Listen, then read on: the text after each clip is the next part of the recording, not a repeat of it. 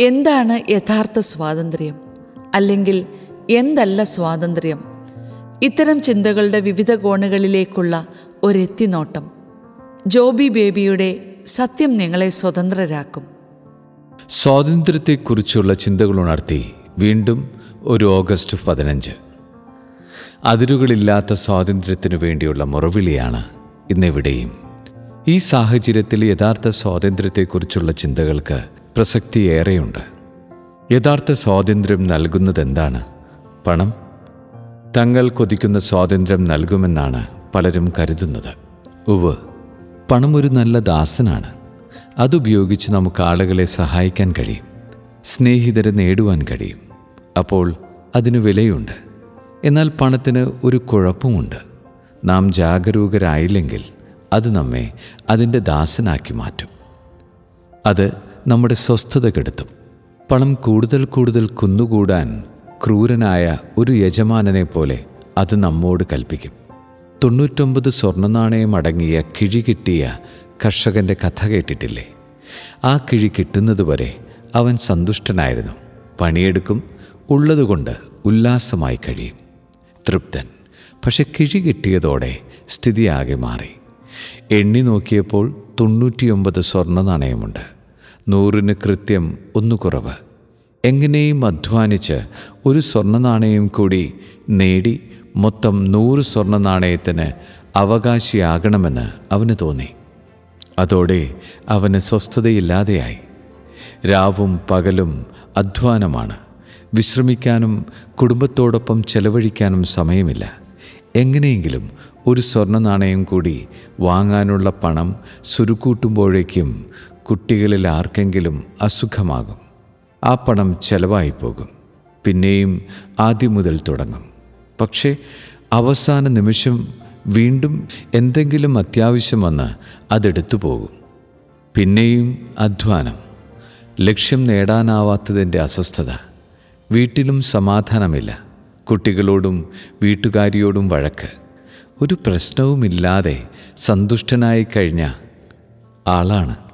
പണം കൂട്ടിവെക്കാൻ ആഗ്രഹിച്ചപ്പോൾ മുതൽ ആ ചിന്തയുടെ അടിമയായി.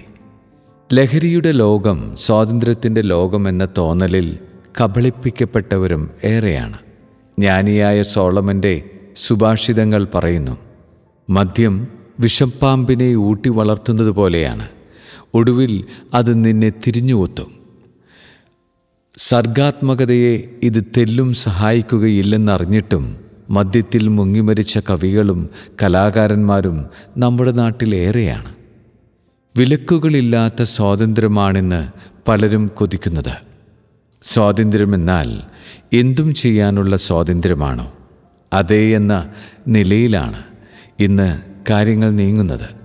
അതിന് ഉദാഹരണമാണ് കഴിഞ്ഞ ചില വർഷങ്ങൾക്ക് മുമ്പ് യു എസ് സുപ്രീം കോടതി പുറപ്പെടുവിച്ച നിർണായക വിധി. ഇതനുസരിച്ച് പുരുഷന്മാർ തമ്മിലും സ്ത്രീകൾ തമ്മിലും വിവാഹത്തിന് ആഗ്രഹിച്ചാൽ അത് നടത്തിക്കൊടുക്കാനും വിവാഹ സർട്ടിഫിക്കറ്റ് നൽകാനും യു എസിലെ അമ്പതോളം സ്ഥാപനങ്ങളിലെയും അധികൃതർ ബാധ്യസ്ഥരായിരിക്കുന്നു.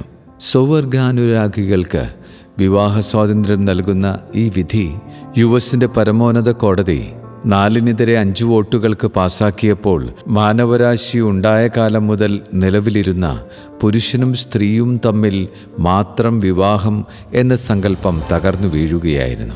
ഈ വിധിയുടെ അടിസ്ഥാനത്തിൽ സ്വവർഗാനുരാഗികൾ പുത്തൻ സ്വാതന്ത്ര്യം ആഘോഷിച്ച് തിമിർക്കുമ്പോൾ ഇതിനെ തികഞ്ഞ ധാർമ്മികാധപതനമായി വിവാഹത്തിന്റെ പവിത്രതയിൽ വിശ്വസിക്കുന്നവർ വിലയിരുത്തുന്നു.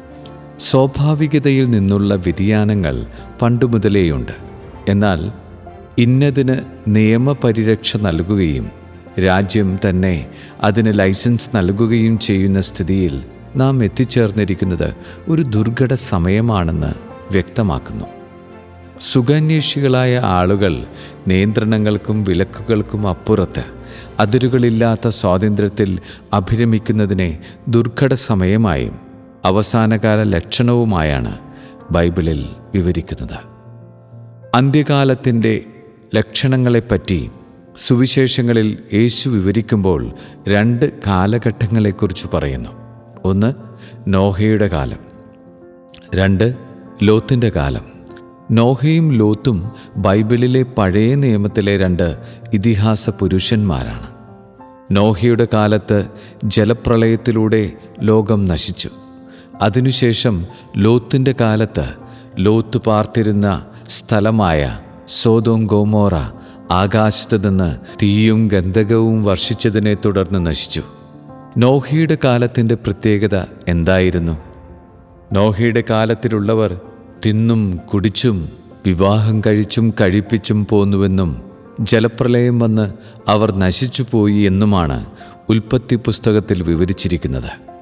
നോഹയുടെ കാലത്തിലുള്ളവർ തിന്നുക കുടിക്കുക വിവാഹം കഴിക്കുക എന്ന നിത്യസാധാരണമായ കാര്യങ്ങളിൽ മാത്രം അഭിരമിച്ചു. ദൈവത്തിനും ആത്മീയതയ്ക്കും നൽകേണ്ട സ്ഥാനം നൽകാതെ പോയി എന്നതായിരുന്നു തകരാറ്. മരണം മുൻപിലുണ്ടെന്ന ചിന്തയില്ലാത്തതിനാൽ നിത്യതയ്ക്കായി അവർ ഒരുങ്ങിയില്ല. ഒടുവിൽ അനിവാര്യമായ ദുരന്തം അവർ നേരിടേണ്ടി വന്നു നോഹയ്ക്ക് ശേഷം വർഷങ്ങൾ കഴിഞ്ഞാണ് ലോത്തിന്റെ കാലം. ആ കാലത്തിന്റെ പ്രത്യേകത ഇങ്ങനെയാണ് രേഖപ്പെടുത്തിയിരിക്കുന്നത്. അവർ തിന്നും കുടിച്ചും വാങ്ങിയും വിറ്റും നട്ടും പണിതും പോന്നു. നോഹയുടെ കാലത്തിൽ നിന്ന് ലോത്തിന്റെ കാലത്തിലുള്ള പ്രകടമായ വ്യത്യാസം എന്താണ്? അത് നോഹയുടെ കാലത്ത് വിവാഹമുണ്ടായിരുന്നു ലോത്തിന്റെ കാലം വരുമ്പോൾ അവിടെ വിവാഹത്തെക്കുറിച്ച് പരാമർശമില്ല എന്നത് തന്നെ. എന്തുകൊണ്ടാണ്? ലോത്ത് പാർത്തിരുന്ന സോതോമിലുള്ളവർ സ്വവർഗാനുരാഗികൾ ആയിരുന്നു. അതുകൊണ്ട് തന്നെ വിവാഹത്തെക്കുറിച്ച് ആ കാലഘട്ടത്തിൽ പരാമർശമില്ല. ഇംഗ്ലീഷിലെ സോതോമി എന്ന വാക്ക് സോതോം എന്നതിൽ നിന്ന് വന്നതാണെന്ന് ഓർക്കുക. ആട്ടെ ഇതിനെല്ലാം ഇവിടെ എന്താണ് പ്രസക്തി? സ്വവർഗാനുരാഗ ജീവിത രീതി പരക്കെ അംഗീകരിക്കപ്പെട്ടിരുന്ന ലോത്തിന്റെ കാലം പോലെ ഒരു കാലം വന്നിരിക്കുന്നു. ഇത് വേറൊന്നല്ല. സുവർഗാനുരാഗികളുടെ വിവാഹത്തിന് അംഗീകാരം നൽകിയ നമ്മുടെ ഇന്നത്തെ ലോകമാണത്. എങ്കിൽ ലോത്തിന്റെ കാലം പോലെയുള്ളതാണ് അവസാന കാലമെന്ന് ക്രിസ്തു പറഞ്ഞത്. സമകാലിക സംഭവ വികാസങ്ങളോട് ചേർത്ത് ചിന്തിക്കുമ്പോൾ കാര്യം പകൽ പോലെ സ്പഷ്ടമല്ലേ? നാം എത്തിയിരിക്കുന്നത് അവസാന കാലത്തിലാണ്. പണവും ലഹരിയും കുത്തഴിഞ്ഞ ബന്ധങ്ങളും ഇതിലൂടെയെല്ലാം ഇന്ന് മനുഷ്യൻ തേടുന്നത് സ്വാതന്ത്ര്യമാണ്. പക്ഷേ അതവന് ലഭിക്കുന്നുണ്ടോ? ഒരിക്കൽ യഥാർത്ഥ സ്വാതന്ത്ര്യത്തെക്കുറിച്ച് സംസാരിക്കുമ്പോൾ യേശു യഹൂദന്മാരോട് പറഞ്ഞു സത്യം നിങ്ങളെ സ്വതന്ത്രരാക്കും.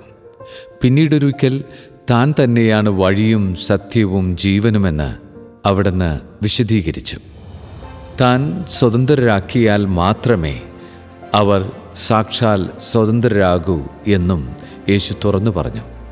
ഈ വാക്കുകൾ വിശ്വസിച്ച് തന്റെ അടുത്തേക്ക് വന്ന് ആശ്വാസം പ്രാപിക്കാനും അവിടുന്ന് ആഹ്വാനം ചെയ്തു.